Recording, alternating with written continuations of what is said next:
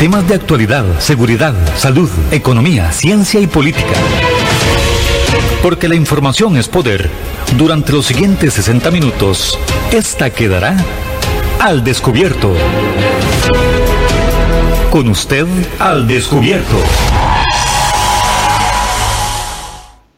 10 con 1 de la mañana, los buenos días para todos los que nos sintonizan día a día a través de su radio actual 107.1 y a través de las distintas plataformas electrónicas como lo son el Facebook de 1071 FM o el Facebook de su programa Al Descubierto 1071. Como todos los días, invitado especial, invitado de lujo. Hoy vamos a hablar de un tema trascendental. Dicen que tenemos que entender de dónde venimos para saber hacia dónde vamos, para afrontar las crisis, y esta no es la excepción. Los buenos días, mi estimado colega, compañero de batallas, Juanelgue Gutiérrez. Muchísimas gracias, Eric, y a todos ustedes que nos acompañan una vez más aquí en, su emisora Radio Actual 107.1 FM. Muchas gracias y vamos a pasar un rato muy agradable, una conversación muy amena con la doctora Ana María Botey Sobrado. Ella es profesora jubilada de la, eh, de la catedrática de la UCR, catedrática de la UCR, y es directora de la Escuela de Historia. Ya con doña Ana llegó unos minutos antes aquí y ya nos empezó a dar clases de lo que son las pandemias y la historia de las pandemias, que es el tema que vamos a hablar hoy. Doña, doña Ana, un gusto tenerla y muchísimas gracias por compartir con todos este tema. No, yo encantada de que les interese la historia y de que vean esa utilidad de conocer el pasado para comprender el presente. Esa es precisamente la gran utilidad de la historia. Ningún problema que nos agobia hoy es nuevo, todos tienen una trayectoria y este no es la excepción. Y con el tema de las pandemias que hemos querido eh, tomar el día de hoy, es precisamente para eso, doña Ana, para que usted nos comente, nos explique, bueno, qué ha pasado, cómo se han recuperado las sociedades a través de, de cuando han tenido este tipo de crisis a nivel de pandemias, como dice usted, no son nuevas, ya sabemos que han existido y siempre hay repercusiones, en los momentos históricos son diferentes pero siempre hay repercusiones a nivel de salud, económica, siempre ha ocurrido eso. Sí, siempre ha ocurrido. Las epidemias, ya no hablemos de, de pandemias, las epidemias siempre provocan reacciones sociales, reacciones institucionales, culturales, porque la forma en que las visualizamos, las vivimos, va a ir cambiando nuestras costumbres y también las epidemias este, nos producen muchísima ansiedad, muchísimo miedo, porque todas las contradicciones de una sociedad se agudizan en estos momentos. Tal vez los más jóvenes, inclusive los niños, todo esto les resulte desconocido, como que se está pasando, cómo es posible que se paralice eh, Costa Rica, que se paralice el mundo de alguna manera, pero, ¿verdad? Como lo mencionaba, esto no es nada nuevo. Tal vez podemos, eh, para ir ubicando a la gente que nos sintoniza a través de su radio actual, ¿hay registro de cuándo tal vez eh, se puede determinar que existió la primera pandemia o la primera epidemia, no en Costa Rica, tal vez en el mundo? No, claro que hay registros. Si ustedes buscan en Google, en una búsqueda rápida, se van a encontrar de eh, no, eh, no tal vez las primeras pandemias, porque eso significa que el mundo se ha conectado. Pandemias, estamos hablando de vincular los territorios de los cinco continentes.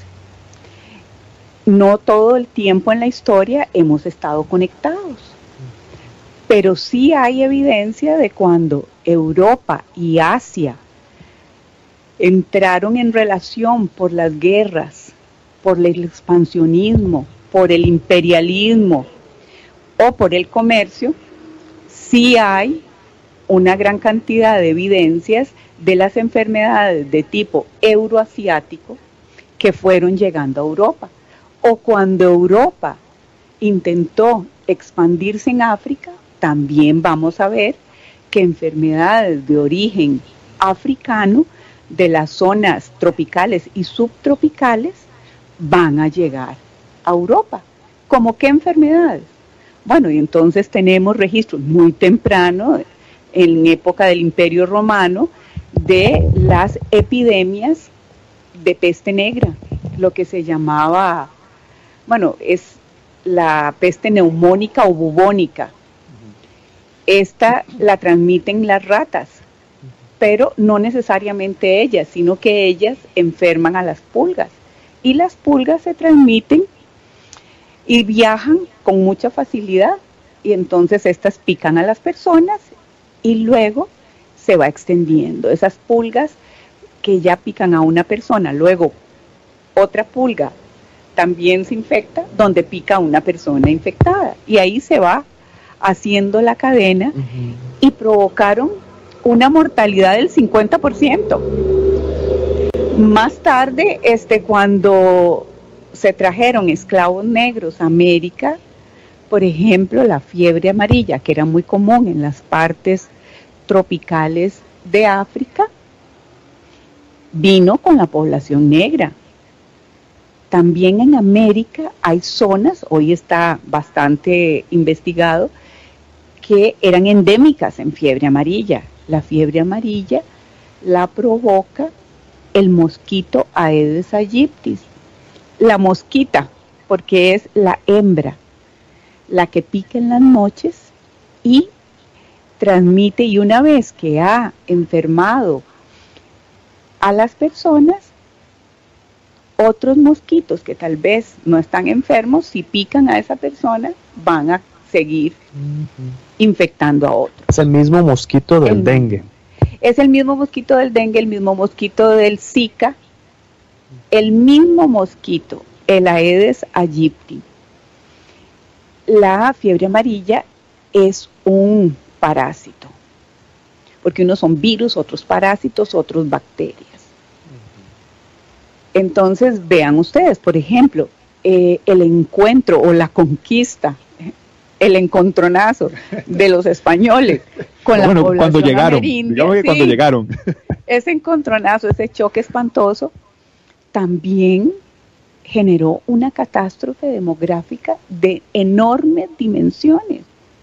Por ejemplo, hay cálculos de que la población aborigen de México en el siglo XVI llegaba a 17 millones y hay cálculos de que un siglo después habían desaparecido 15 millones.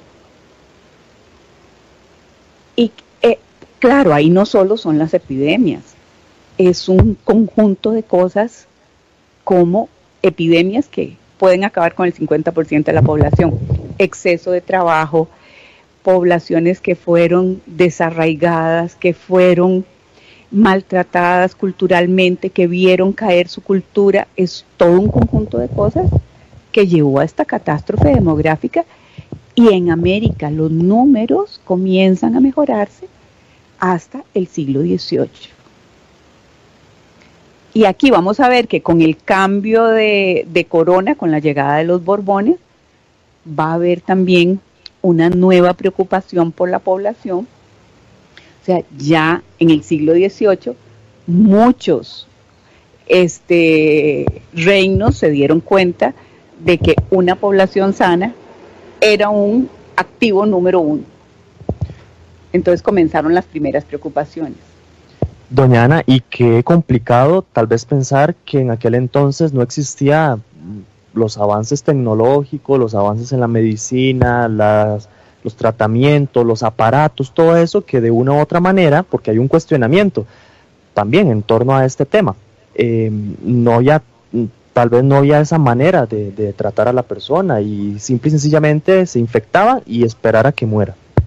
Bueno, vamos a tomar ese tema que me parece importantísimo, pero antes tal vez es bueno explicarle a nuestros oyentes el tema de que en América la población no tenía anticuerpos para la viruela, que es la principal de las enfermedades, pero tampoco para el sarampión, para la varicela, para la rubiola.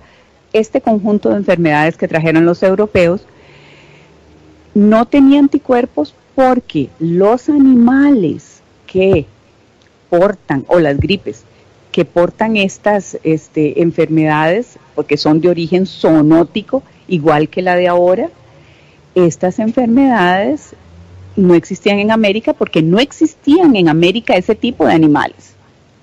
Aquí no había caballos, aquí no había vacas, aquí no había cerdos, había nada más estos chanchos de monte que son distintos. Aquí no había perros, aquí no había gatos.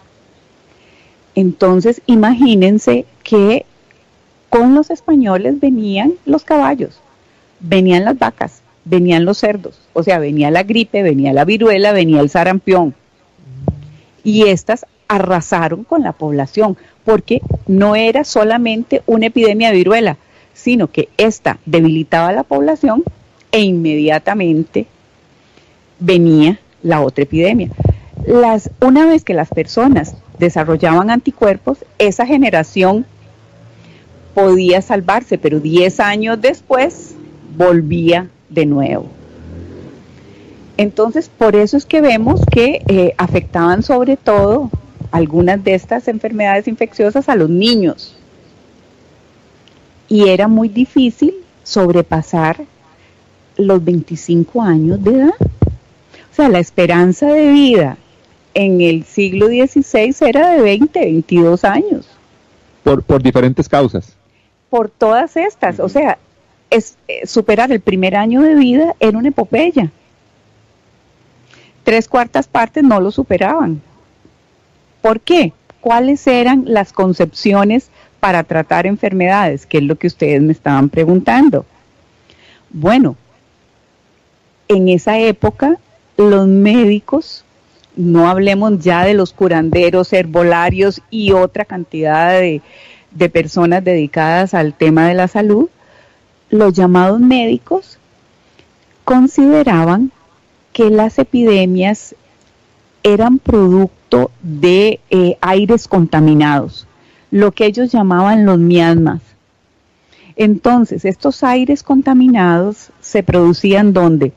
En los basurales, en, eh, en las aguas negras, porque la gente eh, no tenía inodoros, no tenía letrinas, defecaba en los solares.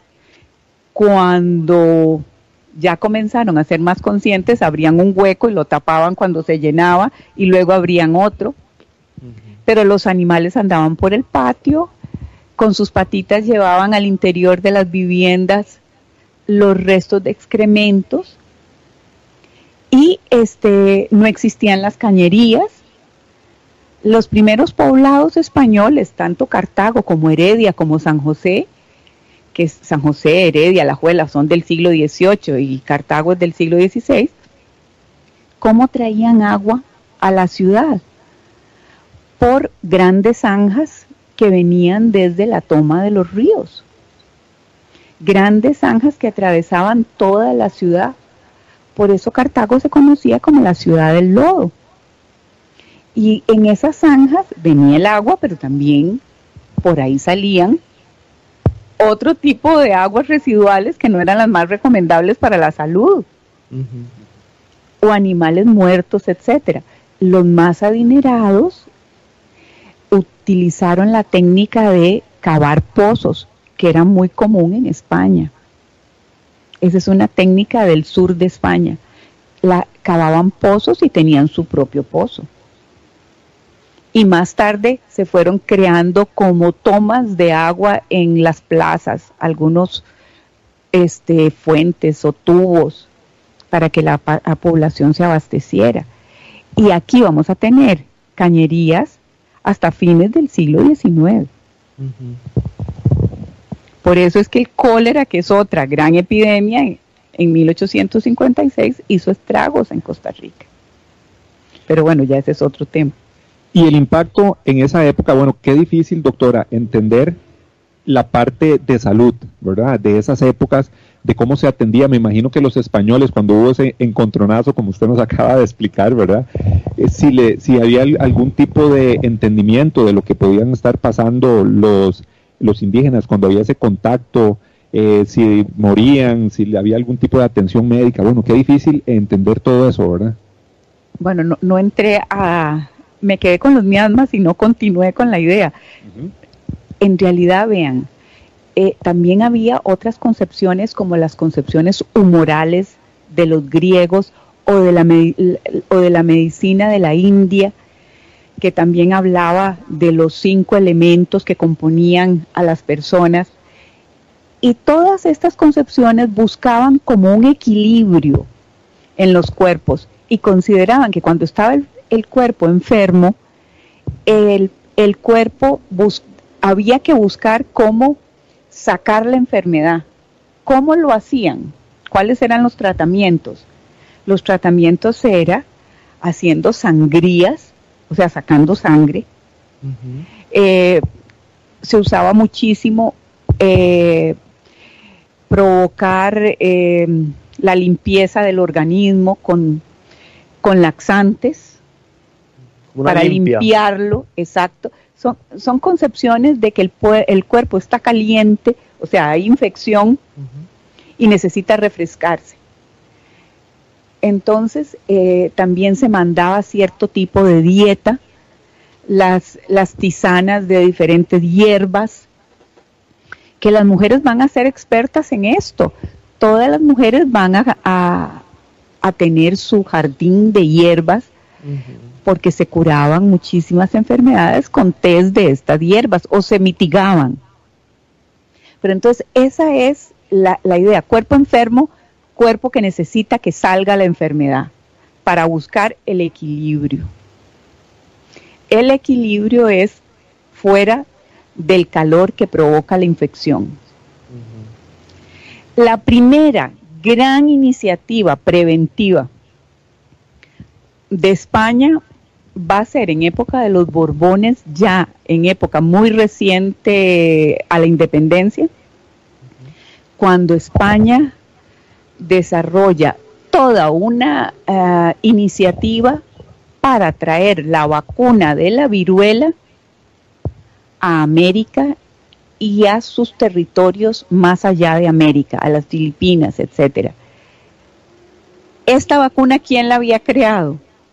La había creado Jenner, un inglés, un científico inglés, que había observado que aquellos que trabajaban ordeñando las vacas y las vacas se infectaban este, con pus, etcétera, estos tenían una viruela mínima o no la tenían desarrollaban anticuerpos.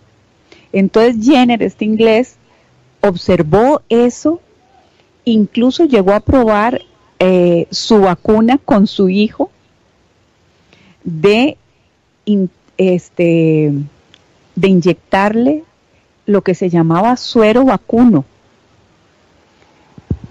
y logró que el niño desarrollara anticuerpos contra la enfermedad. Entonces, este, ahí se fue desarrollando una vacuna. ¿Cómo fue que lo hizo España? Claro, lo hizo de una manera muy dolorosa que fue sacar una gran cantidad de niños de un orfanato que se llamaban orfanatos de expósitos cuando eran niños que habían dejado abandonados. Muchas veces mujeres hasta de la élite que abandonaban a sus hijos porque recuerden ustedes que eh, tener un hijo sin, en condiciones ilegítimas, era avergonzar a toda la familia. Entonces, estos niños expósitos fueron sacados y fueron este, en grupos inyectados con suero vacuno, con una pequeña incisión en el brazo. Esa pequeña incisión provocaba pus. Y así se fue creando una cadena humana. Y en los pueblos a donde llegaba la, esta, la gran expedición de la vacuna dirigida por, por dos médicos notables, en los lugares donde llegaba esa cadena humana se reproducía. Se inyectaba la, la, la, la pus que había en el brazo de los niños en otros niños y ahí seguía. Y se vacunaron poblaciones enteras. En Costa Rica, en lo que hoy es Costa Rica, la gobernación de Costa Rica, vino un médico de Guatemala y formó a vacunadores para inyectar con ese suero vacuno a todas las poblaciones. Claro, no siempre se vacunaba bien y, y además la resistencia de la población era enorme, porque ese es otro tema. Los pobladores siempre se resistieron a las medidas. Veámoslo hoy, eso no ha cambiado. La resistencia a lo desconocido. Incluso hoy hay todo un movimiento antivacunas que está poniendo en peligro la inmunidad que hemos adquirido de ciertas de, ciertas enfermedades como el sarampión. Entonces, eh, esos, eh, esas experiencias fueron frecuentes, pero eso fue un, movimiento gigantesco que llevó a todos los rincones del imperio, imagínense. Incluso uno de los médicos murió en el viaje hacia América del Sur, cruzando los Andes con esos niños, etcétera. Eh, eso en Costa Rica después de la independencia, mantuvimos la vacunación. Y aunque hubo grandes epidemias de viruela en el siglo XIX, mm, eh, al final del siglo ya estaban controladas.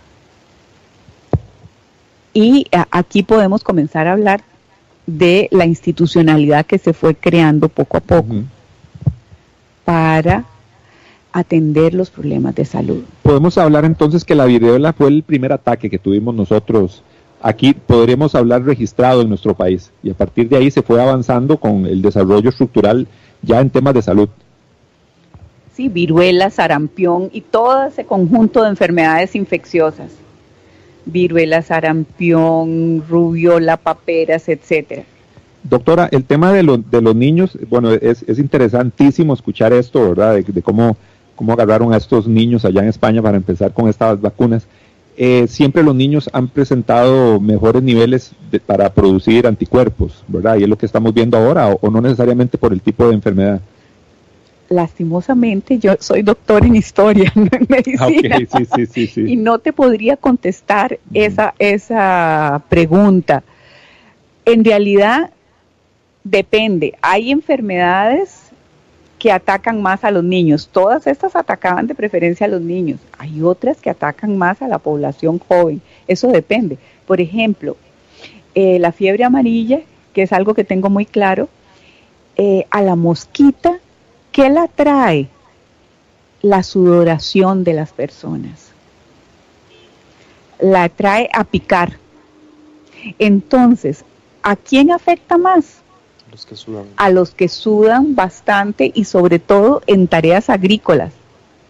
Por eso en las zonas bananeras o en el canal de Panamá, cuando se estaba construyendo, que era un esfuerzo gigantesco en unos climas calurosísimos, etcétera, era población joven la que atacaba. O sea, tiene sus rasgos particulares cada enfermedad, ¿verdad? O, por ejemplo, hay otros virus como los virus de la polio o del cólera que tienen mucho que ver con las aguas negras.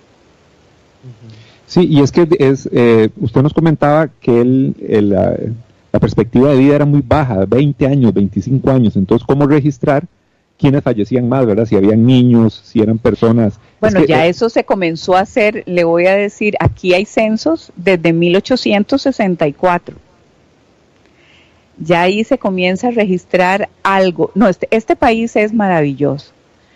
No solo por el registro tan temprano de enfermedades, de la población, de sus edades, etcétera, por la creación de una oficina de estadística que hoy es el INEC desde 1860, que publicaba año a año eh, anuarios estadísticos, sino que también este país va a ser fabuloso porque aunque en la época colonial aquí no existía un solo médico, ni un farmacéutico, la salud estaba en manos de las mujeres o de las curanderas o de las parteras o fundamentalmente de mujeres, aunque había también hombres dedicados a estas tareas.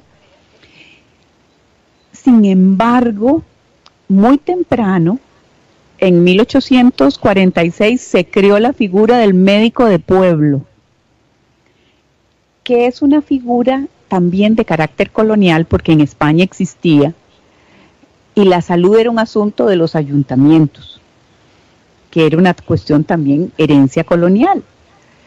Pero aquí llegó tardísimo, ¿verdad? Porque ayuntamientos aquí fueron tardíos. Son del siglo XVIII, la mayoría, solo Cartago es del siglo XVI. Entonces resulta que este, estos médicos de pueblo van a ser con el tiempo la figura que se va a desarrollar y en 1895 ya se convierten en circuitos médicos. Y, este, y, y, más tarde, con la llegada de la Fundación Rockefeller en 1915, van a crearse en esos circuitos médicos a fines de la década del 20 las primeras unidades sanitarias. Y Costa Rica va a crear una subsecretaría de salud en 1922. Es de los primeros países de América Latina en hacerlo. ¿Y a, qué se debe eso, doctora? Si se podría decir que todos los países, por ejemplo, de Centroamérica estábamos en, eh, igual de condiciones. Algunos dicen que estábamos más, más alejados y toda la cuestión, ¿verdad? Y, y, podríamos pensar que era un poco más difícil el desarrollo en temas de salud y económicos que en otros países de Centroamérica. Costa Rica en realidad terminó la época colonial como el país más alejado del virreinato de Nueva España, de la capitanía de Guatemala, el más pobre, pero sin embargo todo eso fue positivo. ¿Por qué? Porque el peso de la herencia colonial fue débil. Y los que estuvieron a cargo de las tareas políticas tenían un gran sentido de, eh, aunque no éramos igualiticos, eso no éramos, aquí había esclavos negros, pardos, mestizos, había múltiples divisiones étnicas que no fue fácil borrar y transformarnos en costarricenses. Eso se llevó todo el siglo XIX. Sin embargo, muy rápidamente se fue forjando este, decisiones que favorecían la integración social. ¿Quiénes impulsaron un conjunto de medidas? Bueno, la misma comunidad médica. Los primeros médicos se formaron en Guatemala, pero ya a partir de 1860 algunos fueron a estudiar a Europa. Y no todos fueron de familias adineradas. Después, más tarde, el mismo gobierno empezó a becar gente, ya en el siglo XX, que fuera a estudiar medicina a Francia, a Suiza, a Inglaterra, y vinieron con preocupaciones que iban a beneficiar a todos los costarricenses. Por ejemplo, el doctor Carlos Durán, que es una figura clave en la modernización del Hospital San Juan de Dios don Carlos Durán no solo nunca recibió un centavo de salario por todos los inmensos trabajos que hizo en forma voluntaria en el San Juan de Dios, sino que además más tarde fue el que va a crear el, lo que hoy llamamos el Sanatorio Durán. Fue su idea. Una hija de él tuvo tuberculosis, que va a ser una enfermedad ya del mundo urbano, y él la pudo mandar a Liberty, a Nueva York, a un asilo de tuberculosos, a un sanatorio, porque en esa época no existían los antibióticos, van a existir hasta la Segunda Guerra Mundial él dijo, esto que logré para mi hija, quiero que se haga en Costa Rica para todos.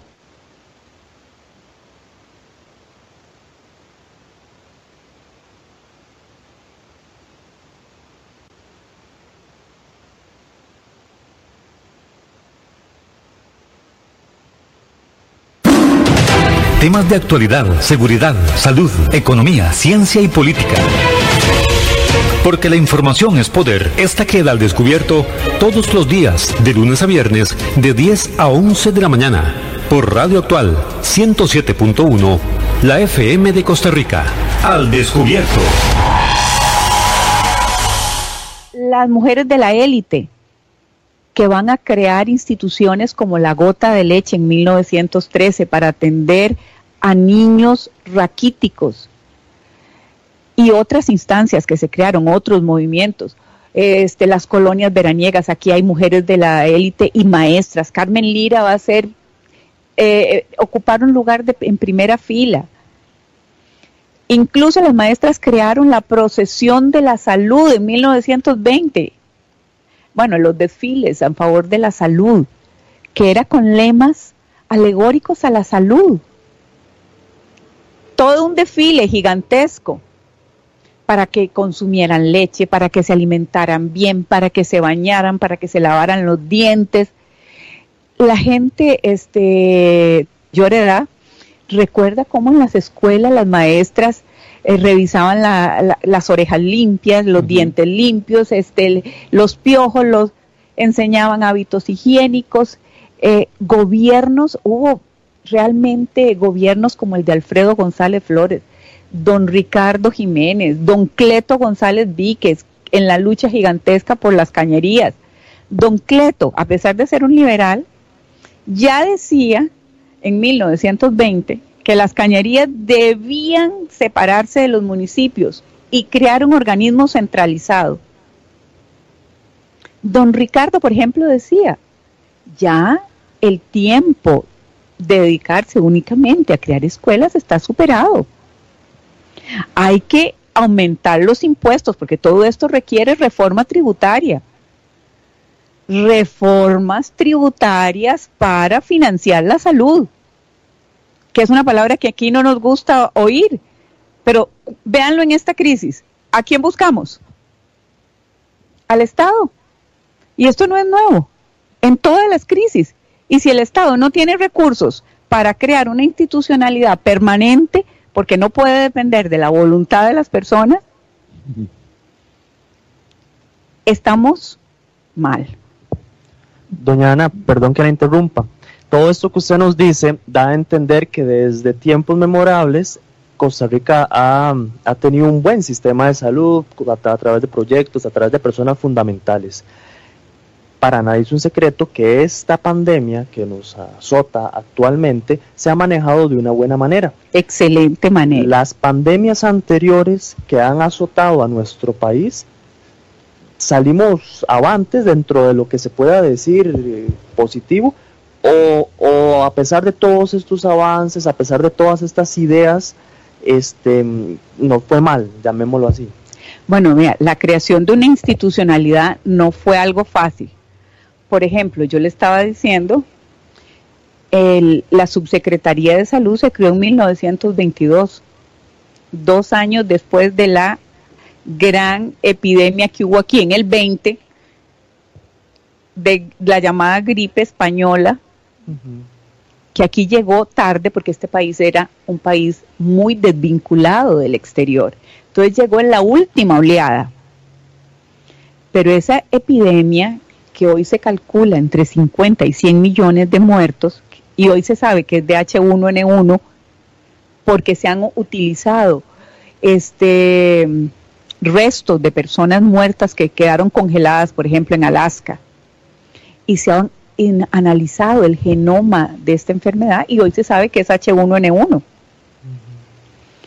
Esa epidemia, eh, esa pandemia, perdón, esta, esa pandemia, la comunidad médica sugirió al gobierno de la época que creara un Consejo Superior de Salubridad y una serie de instituciones, eh, de, de organizaciones de la sociedad civil como el magisterio, las enfermeras, etcétera, colaboraron, juntas de socorros, voluntarios, pero el gobierno también contrató, contrató enfermeras, contrató médicos. Los recursos este, farmacéuticos eran limitadísimos, ¿Cómo se atendió esa epidemia? Bueno, como se atendían en el pasado, con la higiene pública y privada de todos los espacios personales y públicos, porque se consideraba esas ideas de que hay que limpiar todo. Pero sin embargo en 1920 todavía no había agua en muchas casas. ¿Podían recomendar el lavado frecuente de manos?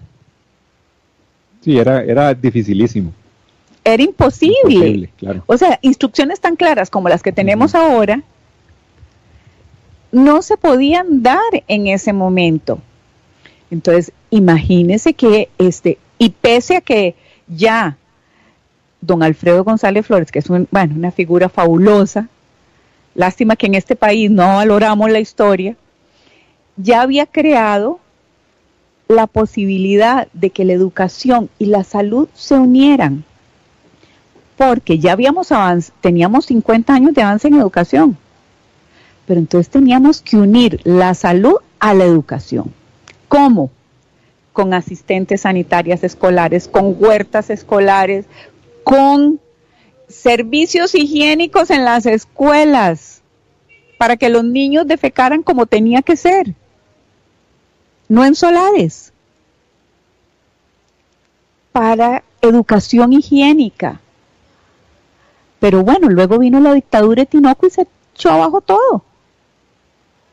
Entonces vean que algo que tenemos que sacar una lección. Lo que hemos avanzado, ha habido momentos en la historia de Costa Rica, por ejemplo, en los 90, en que se dejó de financiar como tenía que ser el seguro social. Recordemos la crisis de los sobreirradiados en el San Juan de Dios por no darle mantenimiento a las máquinas. O sea, lo que se logra no es para siempre. Sin embargo, tengo que reconocer que el gobierno anterior y este le han dado una prioridad absoluta a la salud. El gobierno anterior pagó una deuda inmensa que tenía con la caja y se, y, se crearon una serie de proyectos de hospitales, etcétera, porque Costa Rica había aumentado su población cuatro veces y no habían aumentado. Se los mismos servicios. Ajá. Entonces, o, se cerraron, por ejemplo, las unidades sanitarias, pero había que fortalecer la caja.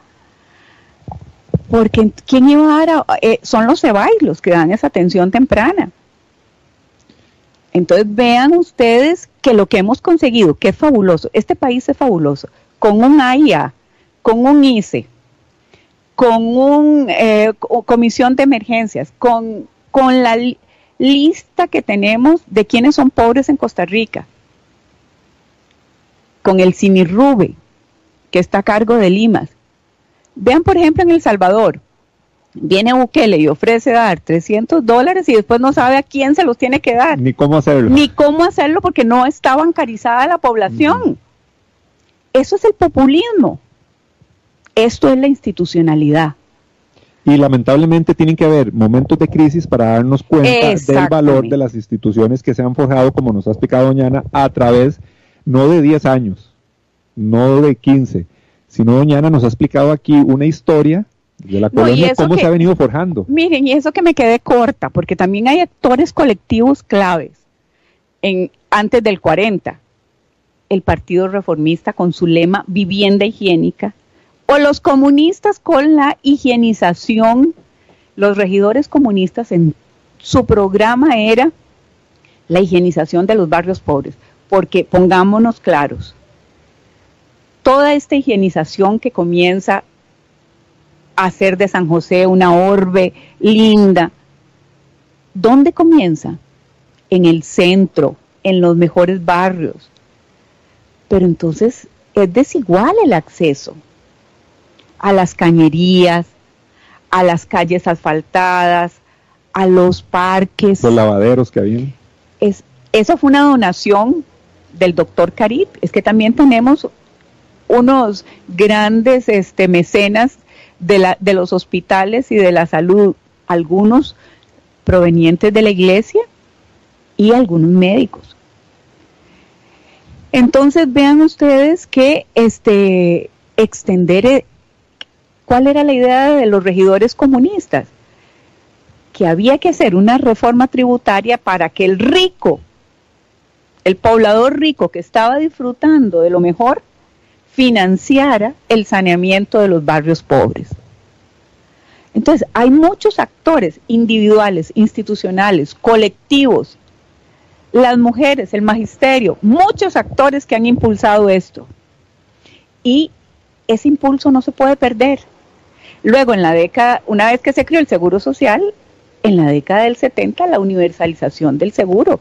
Aquí tenemos las figuras de médicos claves y, de que esa oposición de otro sector médico que siempre se oponía a la seguridad social porque perdía un mercado, se logró acallar. Pero entonces hoy no podemos abandonar eh, las capas medias, no podemos abandonar los servicios de salud estatales, porque si no se deterioran igual que nos pasó con la educación. Doña Ana, disculpe que la interrumpa. No, no, no, nosotros estamos aquí como en clases, felices de la vida. Qué pena. Dando este viaje histórico, porque esto es un viaje histórico, lo que, lo que doña Ana María Botey, profesora, catedrática, ex jubilada, catedrática de la UCR y ex directora de la Escuela de Historia. No, ex jubilada, no. jubilada, Jubilada, disfrutando del jubilo. Yo diría que vuelva a las clases, ahí a la UCR. que vuelva. Vamos a la pausa, Eric. Vamos a la pausa. Recuerden, hoy estamos hablando un poco de la historia de las pandemias, de la historia de las pandemias en Costa Rica y además estamos hablando de cómo a lo largo de los años se fortaleció esa institucionalidad, esa caja costarricense de seguro social y todos esos mecanismos de atención de la salud que hoy por hoy este, han reflejado ser importantes, ser base, pilar fundamental de nuestra sociedad. Vamos a la pausa y ya volvemos. Así es la verdad y así es la información. Y aquí queda al descubierto. Al descubierto. En breve estamos de vuelta. Estos son nuestros convenios comerciales. Al descubierto.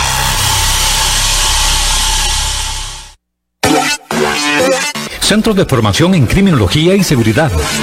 Somos líderes en capacitación en las áreas de criminología y seguridad, asesoría, consultoría, peritajes, armería e investigaciones privadas. Centros de Formación en Criminología y Seguridad. Para mayor información, comuníquese al 2221-7725, 2221-7725 o al WhatsApp 8556-1719, 8556-1719. Búsquenos en Facebook como Centro de Formación en Criminología y Seguridad. Polígono 38 Especial, el más grande del país, cuenta con 5.000 metros cuadrados dedicados a la práctica y capacitación en materia de tiro deportivo y defensivo. Estamos autorizados por el Ministerio de Seguridad Pública y el Departamento de Control de Armas y Explosivos para realizar las evaluaciones teórico-prácticas para obtener permisos de portación de armas en un ambiente seguro y profesional. Portación de armas, cursos, capacitaciones, alquiler de salas o pistas para disparo bajo techo y al aire libre. Polígono 38 Especial, el más grande del país.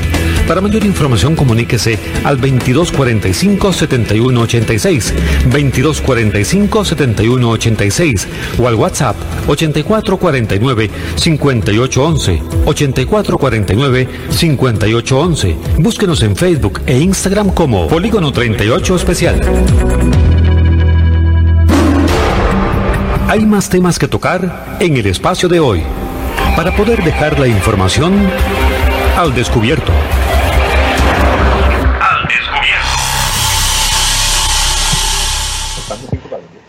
Estamos con la doctora Ana María Botey, quien es profesora jubilada, catedrática de la Universidad de Costa Rica. Estamos hablando acerca de un poco de la historia de las pandemias y de cómo afectaron a nuestro país, así de cómo a lo largo del tiempo se fortaleció lo que tiene que ver con la institucionalidad médica de nuestro país.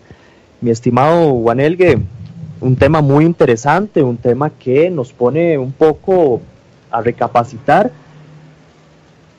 y darnos cuenta de cómo fue que todo este, toda esta atención, lo que hoy por hoy este, tenemos como, como Caja Costarricense de Seguro Social, como Ministerio de Salud, y, a raíz de, de, todo el camino que tuvo que recorrer eh, nuestros antiguos líderes, para llegar a, a lo que el día de hoy es la atención médica de nuestro país. Yo creo que estamos, doctora, estamos orgullosos y todos los costarricenses, siempre, siempre que vemos las noticias, la conferencia de prensa, que vemos que se ha manejado bien el tema de la pandemia, es imposible evitar comparaciones y yo creo que todos los costarricenses lo hacemos, mira que en tal país hay tantos, que en otros hay esto, y nos japtamos y nos enorgullecemos de nuestro sistema de salud. Yo creo que eso sí lo estamos viendo día a día, pero como usted nos ha explicado durante todo este trayecto, que ha pasado tanto, bueno, eso no se consiguió de la noche a la mañana y se ha sufrido, se ha sufrido bastante y tuvimos también este eh, pandemias o tuvimos enfermedades que mataron mucha población en nuestro país. Sí, por ejemplo, la epidemia del cólera de 1856, que está vinculada a una pandemia que no había llegado a Costa Rica, se había quedado en Nicaragua. Aquí murió entre el 8 y el 10% de la población. O sea, era una población de 100 mil habitantes. O sea, significa que 10 mil personas murieron. Imagínense, eso tuvo un impacto enorme sobre este, las personas. La, la pobreza aumentó, sin embargo los salarios de los peones subieron por la escasez de mano de obra, más que en Costa Rica era crónica.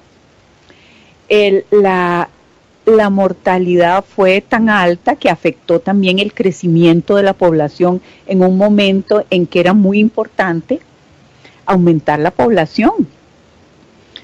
Sobre todo porque en esa epidemia muchas mujeres murieron, porque eran las cuidadoras. Ustedes saben, el cólera se propaga a través del agua. Entonces aquellos que venían de Nicaragua enfermos, Muchos creyeron que pasando la frontera se iban a mejorar porque el clima de Costa Rica era distinto al de Nicaragua y la dieta de Costa Rica era distinta a la de Nicaragua. Pero esas tropas se desbandaron, quisieron llegar a sus pueblos, se bañaban en los ríos, ahí lavaban sus ropas y esto propagó la epidemia por todas partes. Entonces aquí no teníamos ni cañerías, unos cuantos médicos y unos cuantos curanderos y el gobierno hizo enormes esfuerzos por atender a la población con las medicinas de la época, que eran derivados de éter, derivados de, eh, derivados de, de opio, derivados de licor, porque la medicina no conocía las causas de esa enfermedad.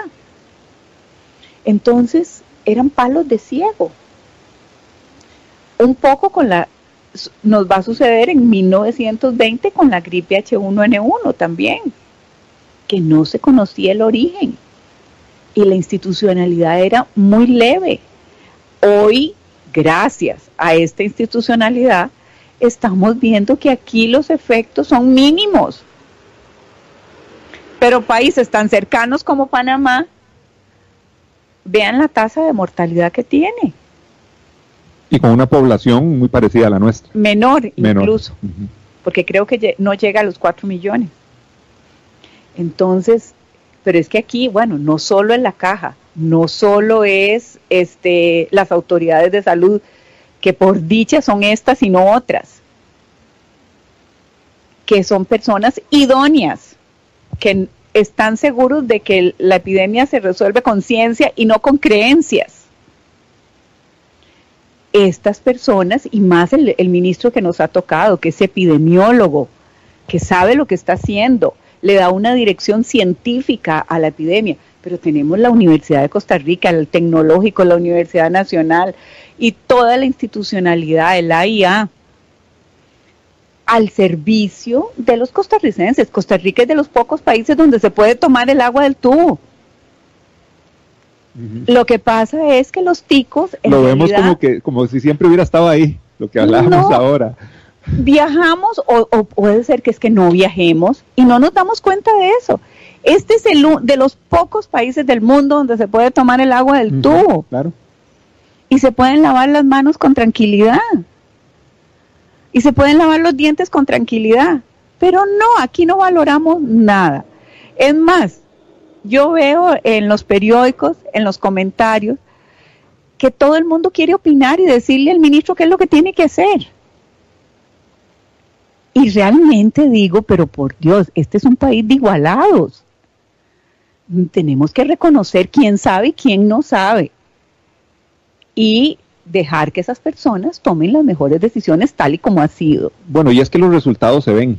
Exactamente. Ahora que estamos viendo resultados que, que no son los que queremos, ahí sí podría uno cuestionar, pero con lo que hemos visto, a cómo se ha manejado la pandemia, yo creo que todos estamos de acuerdo con el trabajo que se ha hecho es un trabajo científico. Eso es lo más importante, que sea un trabajo científico. Científico, porque mire, todavía en este momento sigue empezando opiniones que la iglesia tuvo en el pasado terribles de que las enfermedades son producto del pecado. Eso creía la iglesia antes. Entonces la gente, un minuto de placer le iba a costar morirse pronto.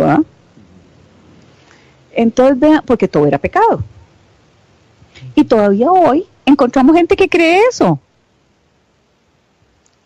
Todavía hoy.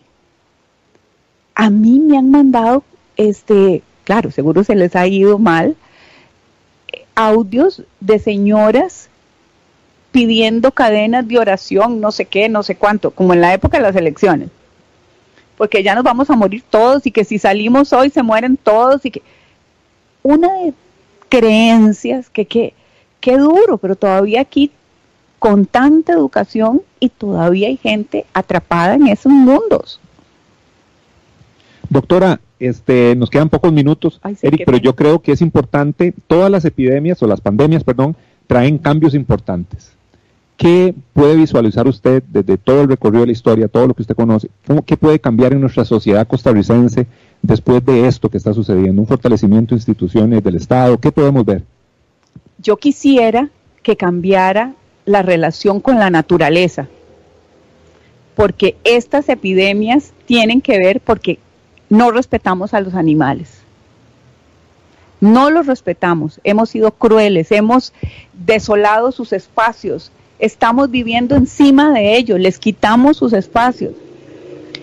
Entonces tenemos que este, mejorar esas relaciones con el mundo animal, porque nos van a seguir llegando epidemias como estas, de todos los animales de los cuales no conocemos el genoma y que transmiten diferentes enfermedades. Segundo, la preservación y enriquecimiento de la institucionalidad pública. Esto no se resuelve con seguros privados ni se resuelve con universidades privadas, como ha sucedido en esta pandemia. Otra gran lección es las relaciones entre las personas, la solidaridad, la importancia de que resolvamos unidos estas cosas. Y no solo depende de nosotros, esto tiene que ver con soluciones globales y dejemos esas teorías conspirativas que los chinos, que si la Organización Mundial de la Salud se equivocó, que si, que si crearon un gen, un gen en un laboratorio, todo eso es paja. Lo realmente verdadero es cambiar eh, nuestra conducta con la naturaleza. La naturaleza está pagándonos una, cobrándonos una factura y nosotros tenemos que eh, vivir de otra manera, con menos cosas. Eh, esta lucha por el dinero no tiene sentido. Y hacer una sociedad más solidaria, más equilibrada y más educada. La ciencia es clave en este momento. Doña Ana, agradecerle su compañía el día de hoy. De verdad que ha sido una conversación muy rica. Eh, hablamos un poco acerca de la historia de las pandemias, de cómo afectaron a Costa Rica y en fin, o lo que podemos tal vez eh, mencionar clave es ese, ese largo proceso institucional que es el que nos tiene el día de hoy por acá. El, día de hoy ha sido efectivo de la atención que se le ha dado a, toda esta pandemia y eso no es algo que, que se haya desarrollado de hace dos meses a tres meses. Es a lo largo de 100, 200 años desde de historia. de historia. Entonces eso merece, merece el respeto, merece ser valorado. Muchas gracias, doña Ana. Esperamos tenerla pronto por acá hablando de otros temas. Muchísimas gracias a ustedes. Igualmente, las gracias a todos los que nos sintonizaron el día de hoy en su programa Al Descubierto. El día de mañana vamos a estar hablando de armas de fuego en este tiempo de coronavirus. Vamos a hacer un análisis de, ciertas teorías que existen en torno a, una crisis mayor. En otros países hemos visto casos en los que se ha aumentado, se ha disparado la compra de armas de fuego y demás. Vamos a ver cuál es la realidad de Costa Rica y como siempre tendremos un invitado que nos estará comentando al respecto. Muchas gracias a todos por acompañarnos. Nos vemos el día de mañana a eso de las 10 de la mañana.